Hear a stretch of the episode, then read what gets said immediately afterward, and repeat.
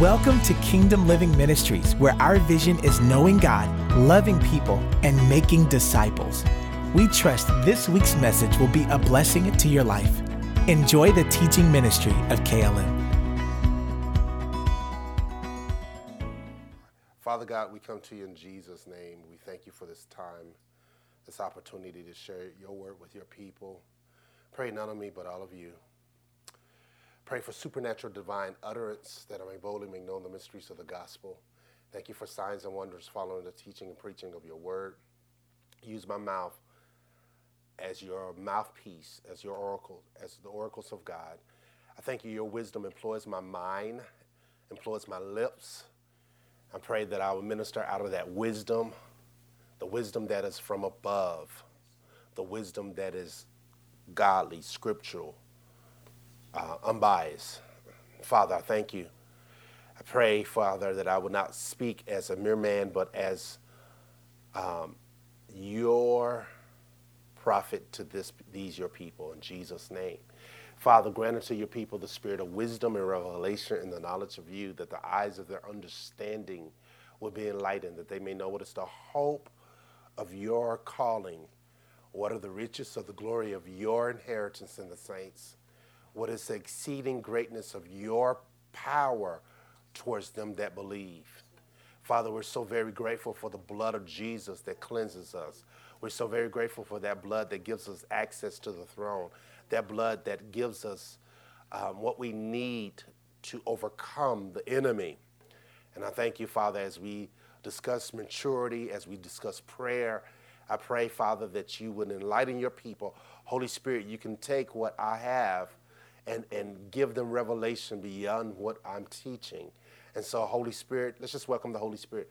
We welcome you, Holy Spirit, to come and to teach us. Walk, calls us to go into your classroom that we may be um, taught by you. Use me, Father, for your glory. Make me usable in your kingdom, uh, a vessel of honor, not of dishonor, but of honor.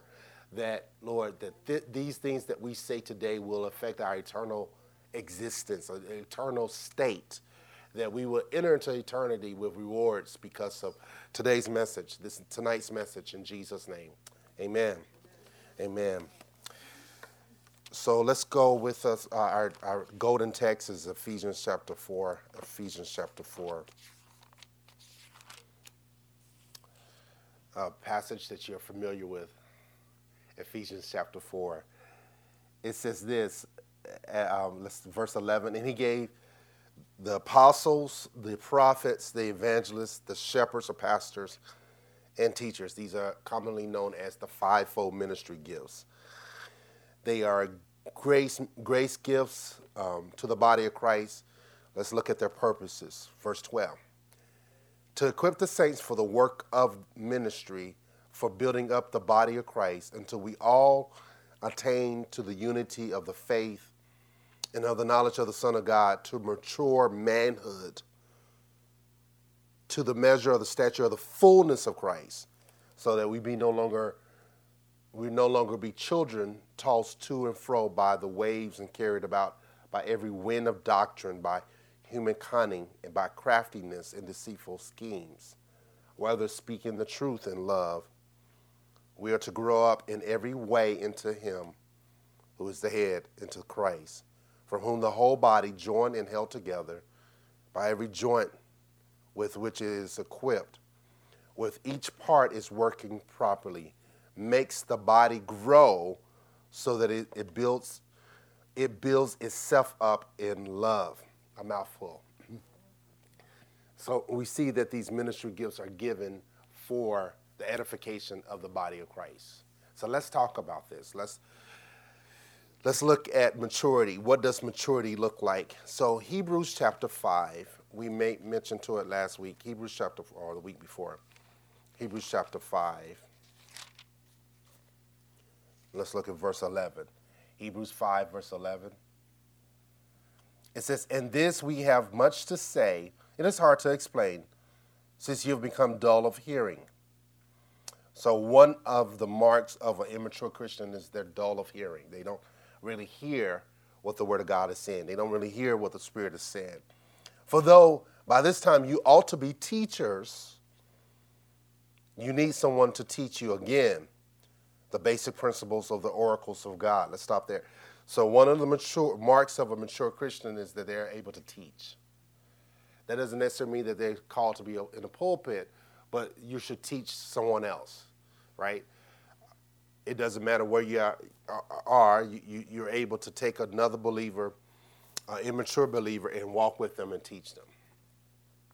So you need to be, you, you need someone to teach you again. At one point, you, you know, Paul or the writer of Hebrews says, by this time you ought to be teachers, but you need somebody to teach you again. But it's not just anything, but teaching you the basic principles or the oracles of God. You need milk, not solid food. For everyone who lives on milk is unskillful or unskilled in the word of righteousness, since he is a child.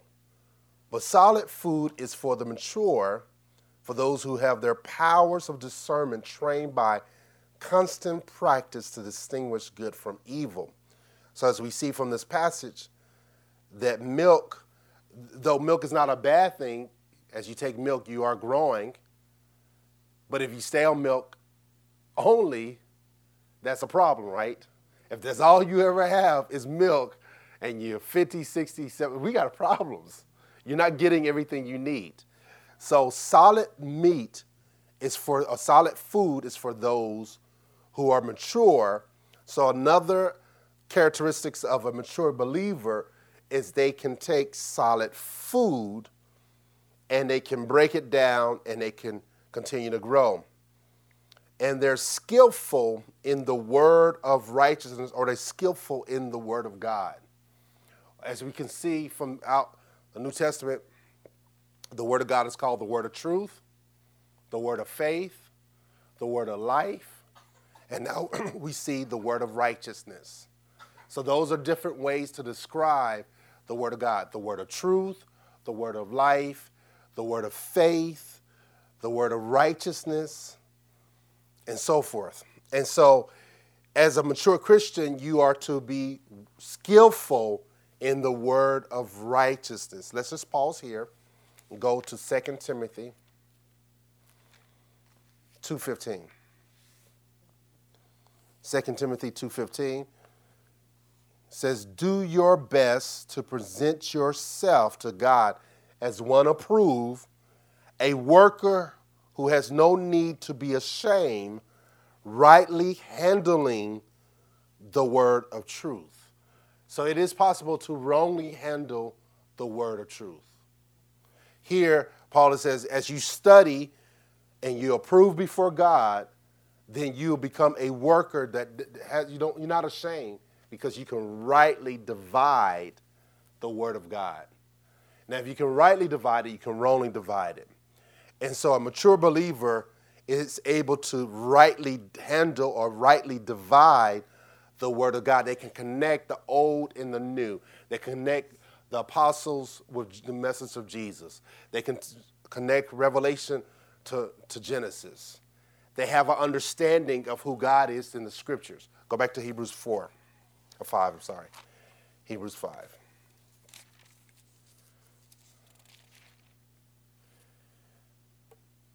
No longer, verse thirteen, for everyone who lives on milk is unskillful or unskilled in the word of righteousness, since he is a child.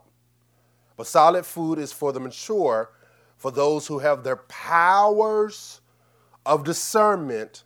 Let's stop there. So there is, as, as a mature believer, you have the power or powers of discernment trained by constant practice to distinguish good from evil. So one of them, another mark of a mature believer is they are able to discern what's good and what's evil, what's word of life, word of death, word of truth, word of false. Everybody sees that.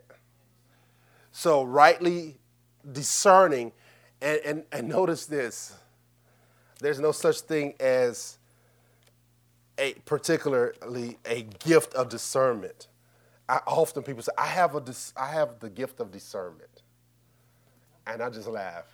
Because as a Christian, Every Christian should have discernment. It should not be uh, only for those who are of the elite, of the elect. But we should all have discernment. We should know what's right and what's wrong. We should be, and, and, and think about naturally, as a person matures naturally, they're able to use their mind to rightly divide what's right and what's wrong, what's foolish, what's wise, right? They know how to distinguish good and bad. And so as a mature Christian, you've been trained by constant practice of distinguishing good from evil. Then verse chapter six, verse one, therefore let us leave the elementary doctrine of Christ and go on to what? Perfection. Perfection. E S V says what?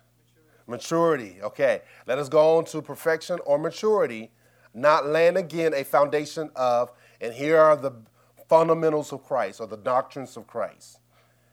It is the repentance from dead works. So that's one of the doctrines of Christ. If you're taking notes, you should put one doctrine or a little dash or however you do it, a dot, bullet points. Um, doctrine, um, doctrines of Christ include repentance from dead works, one. Two, faith towards God, that's two. Three, um, instruction about washings or baptisms, doctrines of baptisms. The next one, the laying on of hands. The next one, the resurrection of the dead. And the next one, eternal judgment. So these are, so next year, we're going to focus on these fundamental doctrines. Because if you don't know these doctrines, how can you build a house? This is the basic, this is the principles. So repentance from dead works, faith towards God, instructions or doctrines about baptisms or washings, the laying on of hands, the resurrection of the dead, and eternal judgment. So what we're going to do is we're going to take a Wednesday, Wednesday nights, and we're going to focus on basic Christianity with the fundamental of Christ. So just raise your hand, no embarrassment. How many understand all of these principles? Praise God. Anybody else? Praise God. So we're going to we're going to expound on it and grow from it. How many have never heard these fundamental principles? Raise your hand. Okay. All of y'all are bright. Praise God. So if, if you haven't, um, it's a good opportunity. So how many know we know need to know what we believe or what we should believe and why? We can defend the faith. We can tell, you know, don't let Jehovah's Witnesses come to your house and tell you what you believe. Just said, no, nah, no, nah, I don't, I don't believe that. And that's not what that Bible, that, that's not what the word is. So we're going to expound on those fundamentals and we'll go grow. So we're talking about spiritual growth. So our next target will be for next year is those, the fundamentals of Christ, the fundamental doctrines of Christ. Uh, we're trying to decide what days as far as months, because, you know, winter, you know, kind of tricky. You got January, February, March. That's, yeah. So we got to figure that out. We'll pray. God knows where the snow, whether, you know, when it's going to snow. And then also there's there's this guy who could pray and cause the snow to not to come. We won't talk about him tonight. Um, all right. So with that in mind, so those are some characteristics of mature Christianity. Let's take a look at it. What, what are some characteristics of true, mature Christianity? Mature Christians. One is what? Speak out. Skillful in the Word of God. They know how to, they, they're not just, a, they're not a novice. A mature Christian is not a novice. Did you hear me? One of the qualifications to be a pastor is not to be a novice. Anybody know what a novice is? A beginner. Someone who just got saved. So to take a person who just got saved and put them in a place of leadership is error. And the Christian church has known, today's Christian church, has been known to do something like that. such as a secular artist who gets saved and they make them a leader. Perfect example is Mace. Mace supposedly got saved and immediately he went to the pulpit. How does that make people who've been serving for years and years who have this call, you got to wait? But Mace, because you got a platform, you coming right to the pulpit. That's error. And the Bible says not to lay hands suddenly on no person. Don't endorse them lest you participate in their sins. So we, if you notice about me, I, I, it, I, I take the longest to lay hands on people. I take the longest. I'm probably the worst. I just drag my feet. Uh, we don't even have any ordained ministers right now besides myself, right?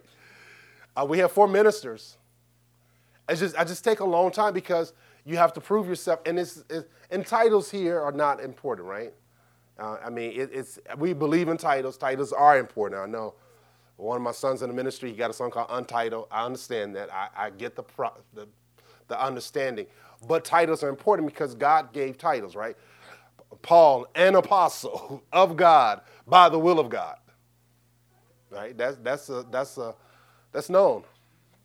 Um, so titles are important. Some people are like, we don't believe in titles. I don't want the title minister. Uh, okay, then don't be a minister, right? Because if you're a minister in, in Christ's church, you need to have a title. There needs to be a title. So I take a long time because I don't want to lay hands on suddenly on no one. And to endorse and say, oh, you are called of God. So so it's not right to, to just go around giving titles, right? Even if I sense someone has a prophetic gift or they're a prophet, um, it's rare, I'm not saying it's impossible, for a twenty-one-year-old to be a prophet. It's one in a million. You don't start out as a prophet. You start out as a slave of Christ for several years, and the Lord might see fit to make you a prophet. So if you see someone that just got saved, and four years later they're a prophet, false prophet. Right? It's just not, it's not rare. It's not common in Scripture. What about Jeremiah? Different. Because God used him to write Jeremiah, right? Or to speak it. That's different. Don't you you can't use, oh, what a David, or you know, these are the exceptions. God highlighted them for a particular reason. All right, that's not even in my notes. All right, um, so mature Christian, one of the characteristics of a mature Christian is they have a title, maturity. I'm mature. They go around saying I'm mature. No, okay. Skillful in the word of righteousness, the word of God. What are the other characteristics? Take solid food and break it down. Take solid food, break it down. Yeah, their, their senses are exercised to discern between them. Their senses are exercised, so they, they're constantly exercising their senses, right? The powers of discernment. What else? I said another thing. Rightly divide the word.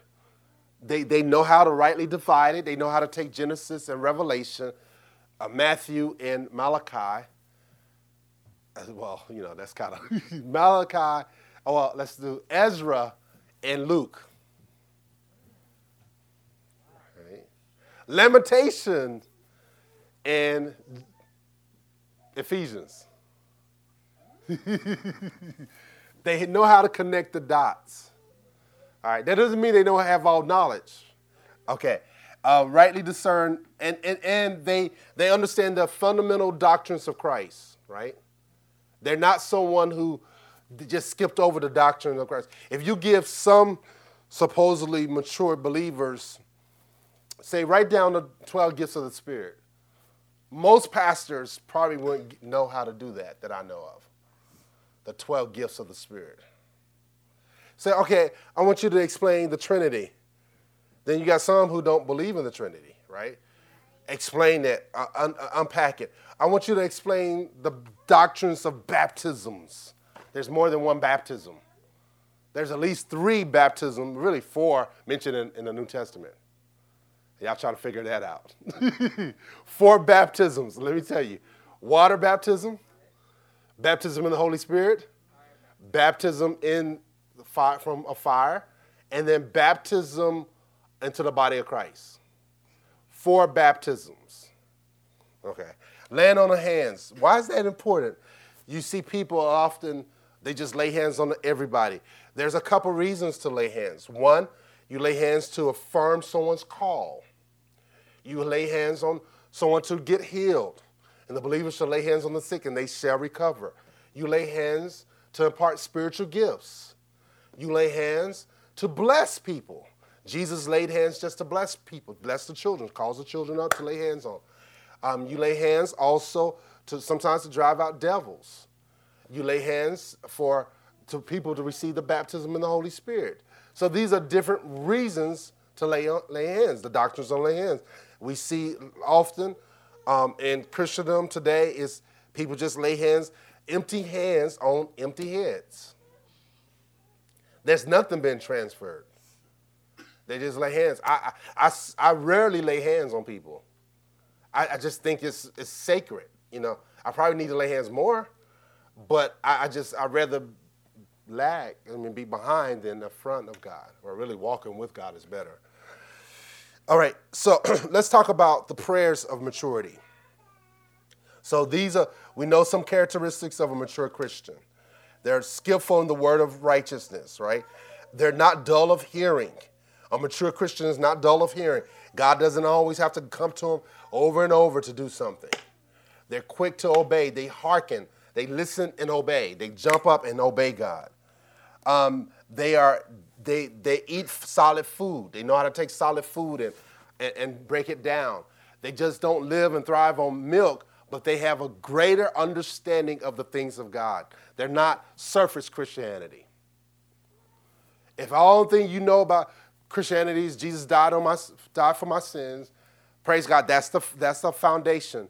But how many know there's more to Christianity than just that? We don't. We always talk about that. We never move. You know what I'm saying? We don't. Oh, that's just old news. That's relevant, relevant news. That's news for today. But we build upon that. Um, they they have their powers of discernment exercised. They're skillful in the word of righteousness. And notice that it's the word of righteousness, the word of what?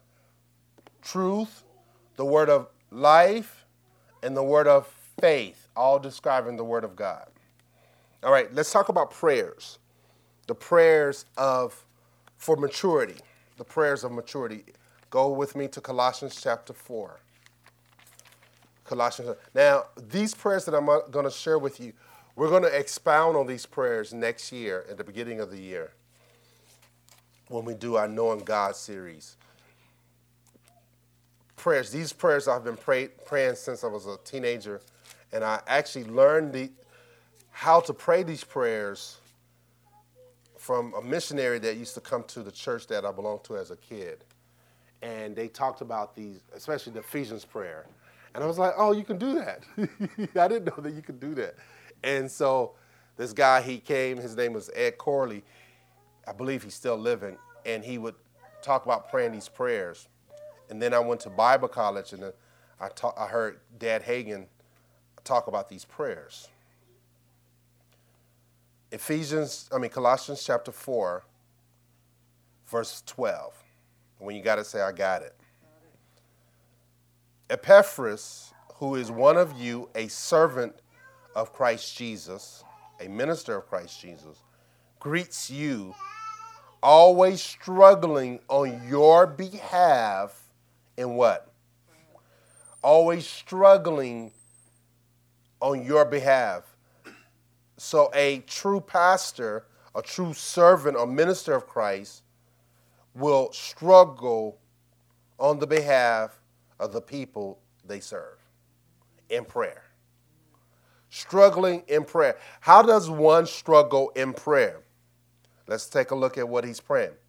That you may stand mature or perfect and fully assured in all the will of God. All the will of God. So this minister is struggling because he's praying for maturity, for them to be in all of the will of God, for them to grow and walk in the fullness of the will of God. just take a little side journey. Romans twelve. Romans twelve.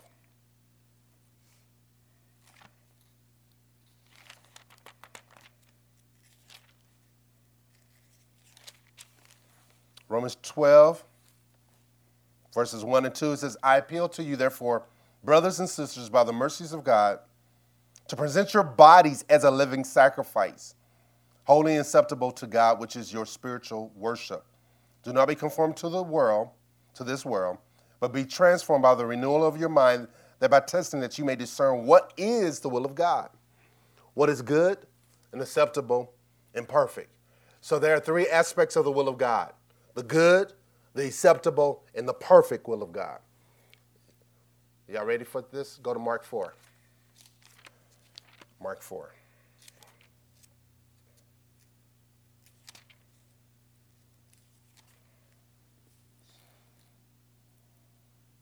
Mark chapter four.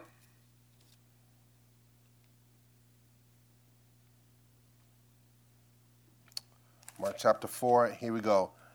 And it says in verse twenty, but those that were sown on the good soil are the ones, good soil are the ones who hear the word, accept it, and bear fruit, thirty-fold, sixty-fold, and a hundredfold. The good is the thirty-fold, the acceptable is the sixty-fold, and the perfect is the hundredfold. Okay? So very few people walk in the hundredfold. Probably can count it on one hand that I know. Hundredfold is the perfect, the person who is walking in all of the fullness of God. True, the ultimate goal of maturity is to walk in the fullness of the will of God. To do everything that God, doesn't mean that they don't sin, doesn't mean that they they perfect in that sense of men without sin. But they're walking in the fullness. They're doing what the word says. The word governs their life. And they have given themselves over to this kingdom. They're the ones who have forsaken all for the pearls that they found, the great treasures for the kingdom. They forsake all and give themselves over to this call of God. Whatever it may be, if God called them to be an engineer, they are giving themselves over to that. If God called them to be ministry gifts, they're giving themselves over to that. And unfortunately, there's some who just walk in the good and the acceptable, but not the perfect. So this minister is praying for the perfect will of God.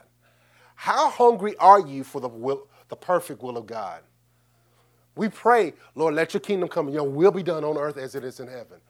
We, you got to be hungry enough. A mature person is hungry enough that it means that their circle gets smaller, that it means that they're more focused, they forsake television shows.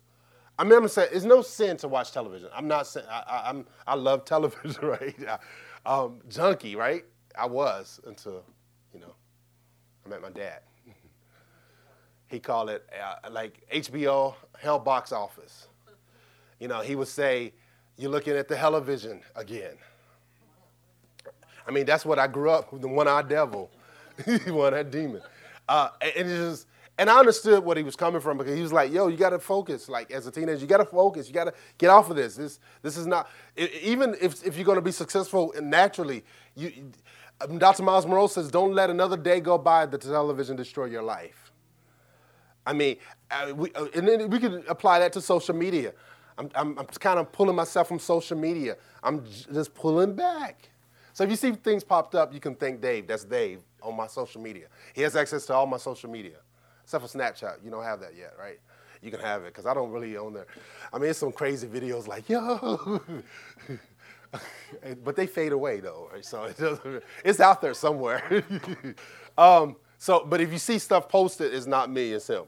Um, I, I just, like, I really, you really got to pull yourself out. You got to unplug in order to grow, in order to stay focused, in order to feed your faith.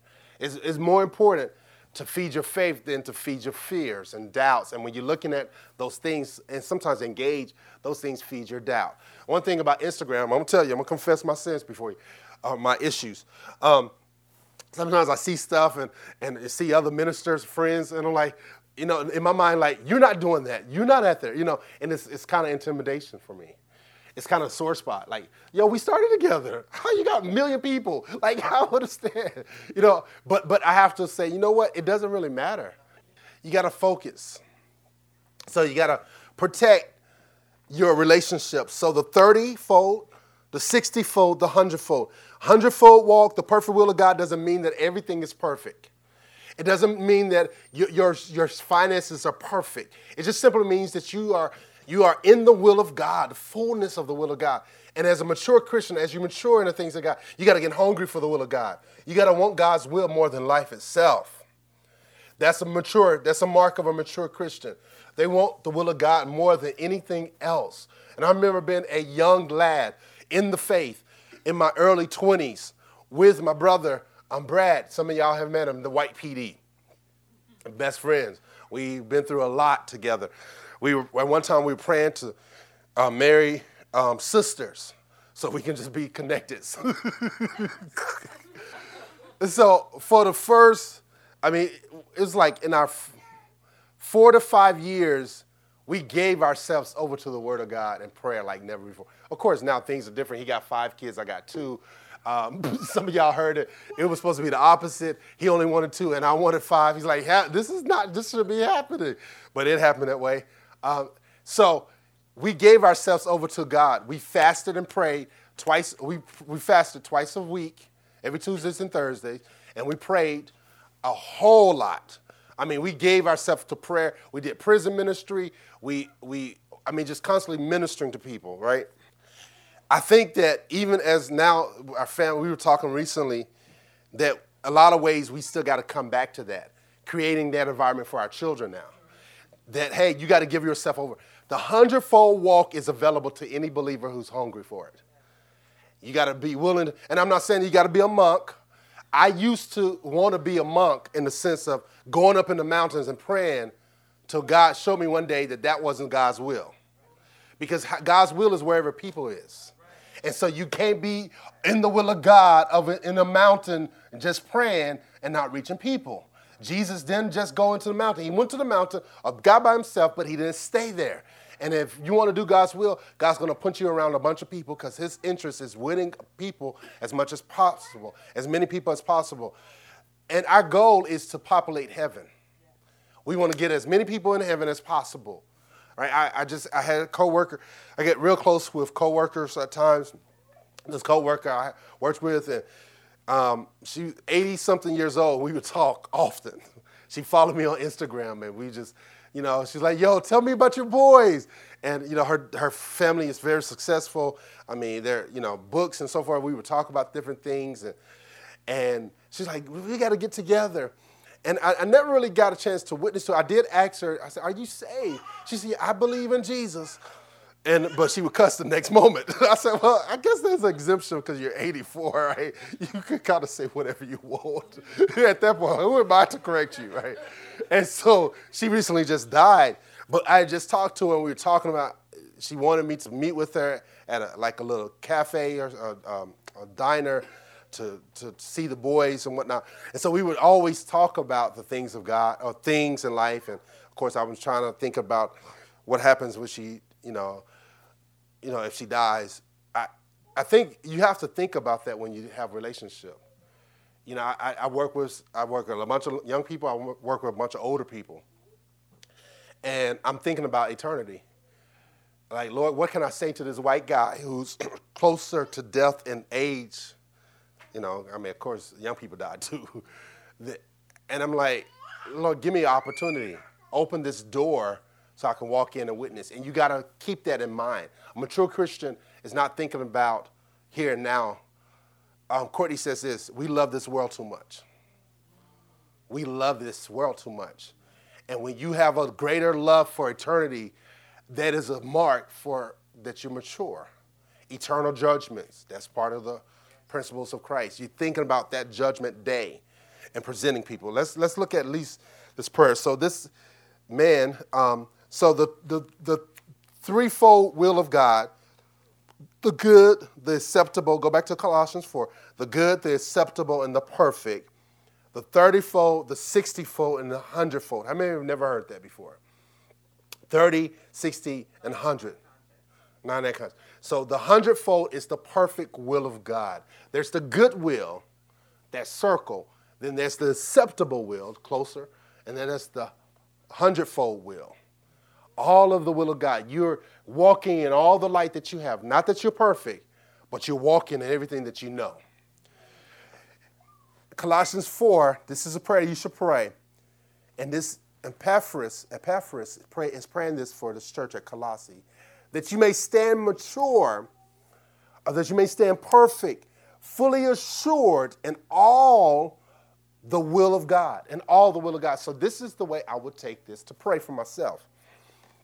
I pray that Dwayne Wright will stand perfect or mature, fully assured in all the will of God. Father God, I pray that I will stand perfect and mature in all the will of God, that I may stand perfect. And, and what, what are you doing when you pray? Prayer changes things. Prayer changes you. Prayer changes. Prayer dethrones Satan. So I'm praying, God, I pray that I will stand perfect or mature in all of the will of God, fully assured in all the will of God. Father, in the name of Jesus, and you pray these prayers, not once, not twice, but hundreds of times. Everybody say hundreds. Hundreds of times you need to pray this prayer. Father, that I stand perfect or mature in all, or fully assured in all the will of God. Highlight it and make that part of your daily prayer.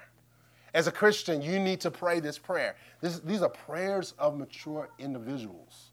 This is not, Lord, just my needs, right? So low Christianity is, God, may my needs be met. But high Christianity is, Lord, let your will be done. Not saying that you, you need to make your, make your request known to God. So please request these things. Philippians four tells us that. But don't just stay there. Don't just stay there. The Lord's Prayer is a perfect example, an eternal perspective. Our Father, hallowed be thy name. So you start out with thanksgiving and praise. I speak well of your name. Thy kingdom come. Now I'm going after your kingdom.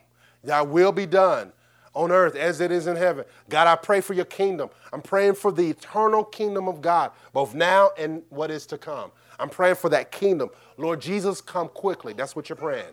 Lord Jesus, come quickly. I'm praying, Lord Jesus, come quickly. Lord Jesus, don't come quickly until I get married. Oh, Lord Jesus, don't come quickly until I have my twins. Oh, Lord Jesus, don't come quickly until I, I'm I'm affecting, my name is echoed in the books, the history books. I mean, recently I just got a, a, a message that someone mentioned my name in an academia report. I was like, yo, let's look at this. And it says two dollars and ninety-nine cents per month. I said, nope, I don't, not interested. But it, I think it's just a comment. I don't think it's really me. But I said, I did confess that it go right about me. So I was like, yo, that's my name. I said, I'm not paying three dollars a month just to see if my name is somebody, some other dead Dwayne Wright.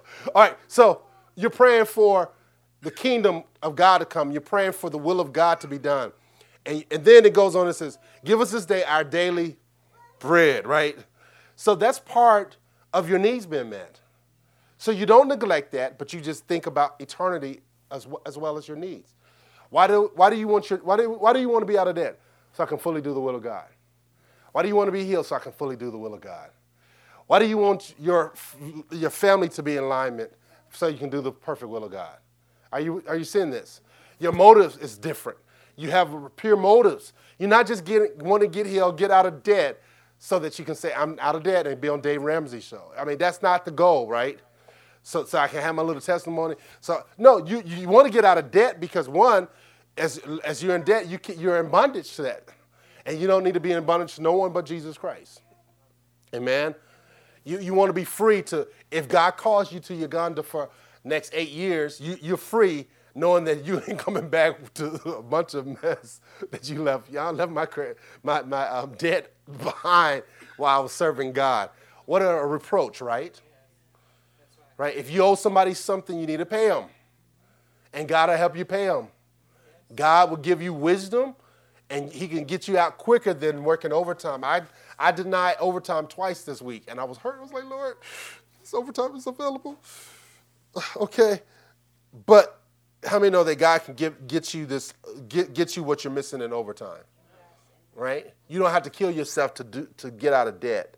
You need to grind, but just don't kill yourself, because God's kingdom and God's will is greater than you grinding to to pay off a debt. He can get you out of debt just like that. Amen? Amen. All right, so this this is a prayer.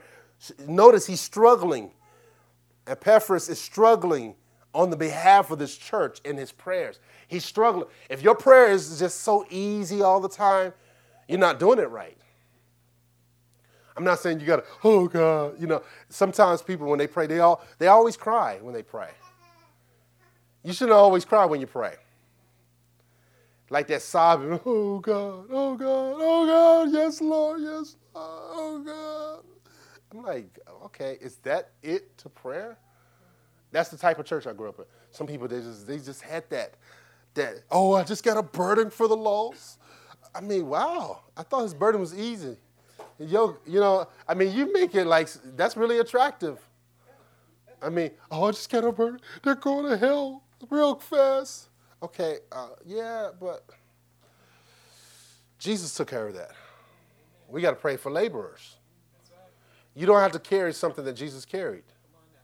He invites you to co-labor with him, but there's also rest in him. There's also assurance that you, you're not doing this thing by yourself. Um, he's struggling in prayer, and he's praying for the will of God. So keep that prayer in mind. Let's do one more prayer, and then I'm going to let you go. Ephesians three. Ephesians three. Again, I'm going to expound on these prayers at the beginning of the year as we start our Knowing God series. Ephesians chapter three, verse fourteen to twenty-one. Here we go. For this reason, King James says, for this cause, I bow my knees before the Father. Who do you bow your knees before? The Father, from whom every family in heaven and on earth is named. Notice this, that every family in heaven and on earth is named after the Father. We got his name. We got his name. He took our names and wrote our names in the Lamb's Book of Life and gave us his name to use on the earth. Um, the righteous, um, the name of the Lord is a strong tower, and the righteous run into it, and they are safe. There's safety in the name. There's something about the name. We're to praise the name, right?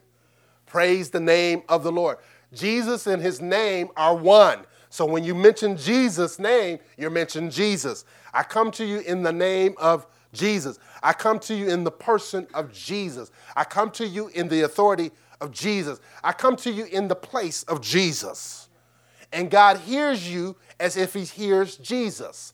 That name gives us access to the throne of God as if Jesus Christ himself was on the earth praying. Man, that's good news. We'll talk about the name of Jesus soon. It says, um, from whom every family in heaven and on earth is named. We got a family in heaven, folks. We got a family. We're part of a family. This kingdom is bigger than us. This kingdom connects the saints in heaven and the saints on earth. Verse sixteen, that according to the riches of his glory, that he may grant you to be strengthened with power through his spirit in your inner being. How many know that you need some spiritual strength? In order to stand, have it done all to stand, you need spiritual strength. Because if you don't have strength, you'll faint. You'll faint in the day of adversity. That you must be strengthened with power through the Holy Spirit in your inner being.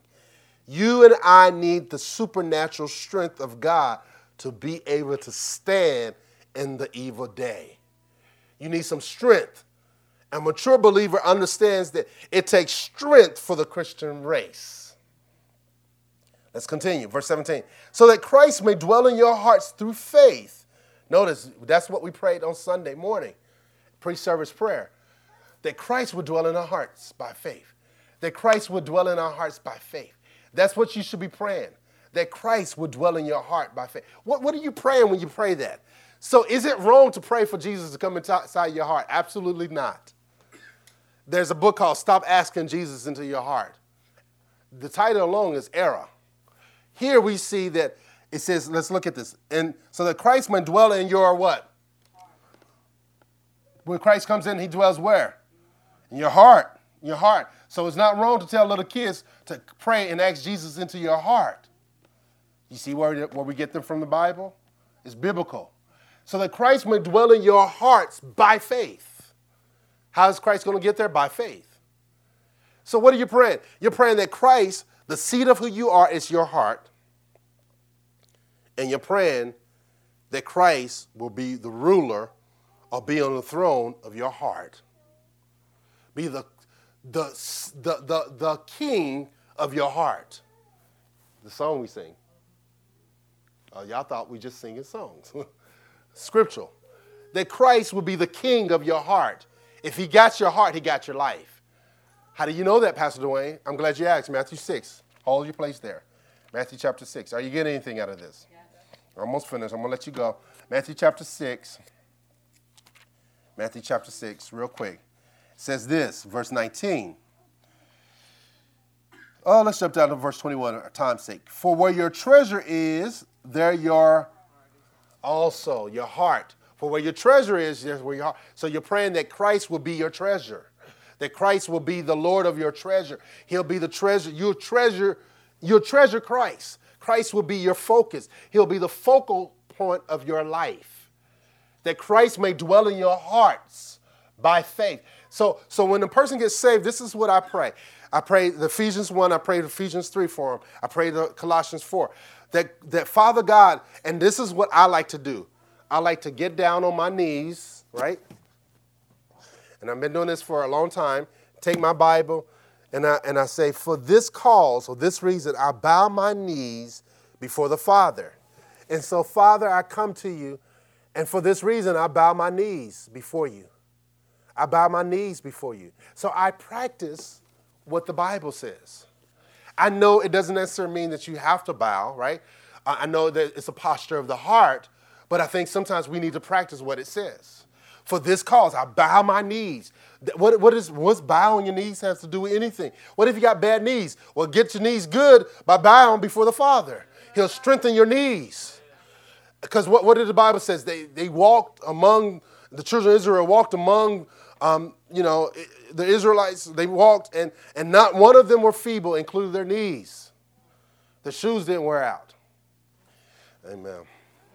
For this cause I bow my knees before the Father, from whom the whole family have heard his name, that according to the riches of his glory, he may grant you to be strengthened, strength on the inside. We need to be strengthened with power through his spirit in your inner being. You need to strengthen your spirit. Your spirit needs to be strong. So that Christ may dwell in your heart by faith, that you been rooted and grounded in what? In love. Mature believer will have love ruling over their lives. Rooted and grounded in love. Not just any type of love. There's at least five types of love, right, in the Bible. Um, one of them, the highest type of love, is agape, unconditional love, the love that God has for his children. God so agaped us, right? He so loved us with unconditional. That that love is not an ordinary love. That love, see, you know, ordinary love, they'll love you today and they'll they'll dislove you tomorrow, you know, unlove you tomorrow. It's, it's based on condition. I love you, love you if you do X, Y, and Z. But God's love, Uh, uh, agape love, is I'm loving you regardless of what you say and what, regardless of what you do. You can walk away from me, my love remains the same. Don't give me that flaky love, right? Y'all know friends like that. As long as you got money, you, oh, you're the best thing since sliced bread. I had a cousin reach out to me recently. Oh, cuz, I, I, I need you. I need to borrow some money. I'll pay you back Friday. Well, Friday came and went. Well, what, what, what happens with that? You just don't let them borrow any more money. Um, and, and the thing about it is, the thing I was going to give him the money. I was going to tell him, don't worry about it. But because you did something like that, you'll never borrow anything from me, ever. It says that being rooted and grounded in love. So uh, we got to be rooted and grounded in love. And it goes on verse eight, nineteen, eighteen. This is why. and may have strength to comprehend with all the saints what is the breadth and length and height and depth. A mature prayer, you're praying that, that you'll be rooted in love, you'll be strengthened with the Spirit of God on the inside, you'll be rooted in love, and then you'll be able to comprehend with all the saints. How many know that saints you don't like, saints you do like? All the saints, what is the breadth, the length, the height, and the depth of what? That love. That you will know, and you're so rooted in the love of God that you understand that that love covers all parts of life. Faith works by love. Your, your faith is operating out of love. You're, you're praying out of love. You're ministering out of love. You're working out of love. Come on. Love is the motivation. It is the greatest. Faith, love, and hope. Love is the greatest of all. So a mature believer is a person that walks in love, quick to forgive. Don't hold on to stuff. You did this last year, or you did this twenty years ago. Um, be quick to forgive. And it goes on verse nineteen. And to know the love of Christ. This word know is like a husband that knows his wife. It's intimacy. To know the love of Christ, to really comprehend that love, to really become intimate with the love of Christ. To know, how many know believers need to know the love of Christ? That nothing can separate you from the love of God in Christ. No, no, no hell, no, no, no sin. Nothing can separate you. That love does not change. It's not an ordinary love. Ordinary love just won't do. This love remains the same. This love will be here yesterday, today, and forever. It does not change. God's love is unstoppable. You cannot stop God from loving you. And when you know that love, now you don't, that doesn't empower you to sin. That love empowers you to obey. Amen. It goes on. My time is slipping away. To know the love of Christ that surpasses knowledge. So this love is beyond your understanding. You can't understand this love. This love looks beyond your fault. He sees your need. This love took Jesus to the cross. And then it says that you may be filled with all the fullness of God. What does that mean? That means you may be a body. Amplify says this, that you may be a body wholly filled and flooded with God himself. That's why I pray for K L M. Lord, I pray that we will know the love of Christ, which passes our mere knowledge, that we may be filled with the fullness of God, that we may be a body wholly filled and flooded with God himself. One time I was um, passing through um, Little Rock, Arkansas. My brother, uh, my biological brother and sister-in-law was at home in their apartment, had some friends over, and they were getting high. And I so happened to drive by while they're doing this. And of course, I'm looking for an opportunity to witness. So I started preaching to this bunch of teenagers who were high. And I started telling them about Jesus. All of them got saved. And I began to pray for them to get filled. And I left all these teenagers, blacks and whites, speaking in tongues, and got back in my car and went back home. But I prayed this prayer for them, that they may be filled with the fullness of God, that they'll know the love of Christ. And as I prayed, they began all over the little living room with their joints right there in the middle. I'm telling you, that's a good prayer to pray for people to get filled. One time I was praying for my brother. His brother was backslidden, so you know he just went right into it. And and and he didn't know much about tongues. And I prayed for him, that you that he may be filled with the fullness of God. And, and when I pray that prayer, he starts speaking in tongues. So that's a good prayer. So Paul is saying that you may be filled with the fullness of God. And let's look at verse twenty. Now to him who is able to do far more abundantly than all that you can ask or think according to the power that is at work within us, to him be glory in the church in Christ Jesus throughout all ages, forever, all generations, forever and ever, and all men. A prayer that you can pray for your maturity. Gospel prayer, gospel growth. Father God, I thank you for this time as I shared your word with your people. May you strengthen them in their inner being by your Spirit, that Christ will dwell in their hearts. I pray that these, your people, will know the love of Christ, which passes their mere knowledge, that they may be filled with the fullness of God. Now unto you that is able to do exceeding abundantly above all that I can ask or think, according to the power that works in them, be glory in the church. In Jesus' name, amen. That concludes this week's message, and thank you very much for listening. For more information about Kingdom Living Ministries, please call us at seven three two, three two four, two two zero zero or visit our website at Kingdom Living N J dot org. Also, you can write to us by mail at P O. Box five one nine, Rancocas, New Jersey, zero eight zero seven three. And lastly, if you would like to partner with this ministry through your prayers or financial support, contact us via email at partners at Kingdom Living N J dot org. Our prayer is that this message has encouraged you to live out the kingdom of God daily in your life by your obedience to His word. God bless you.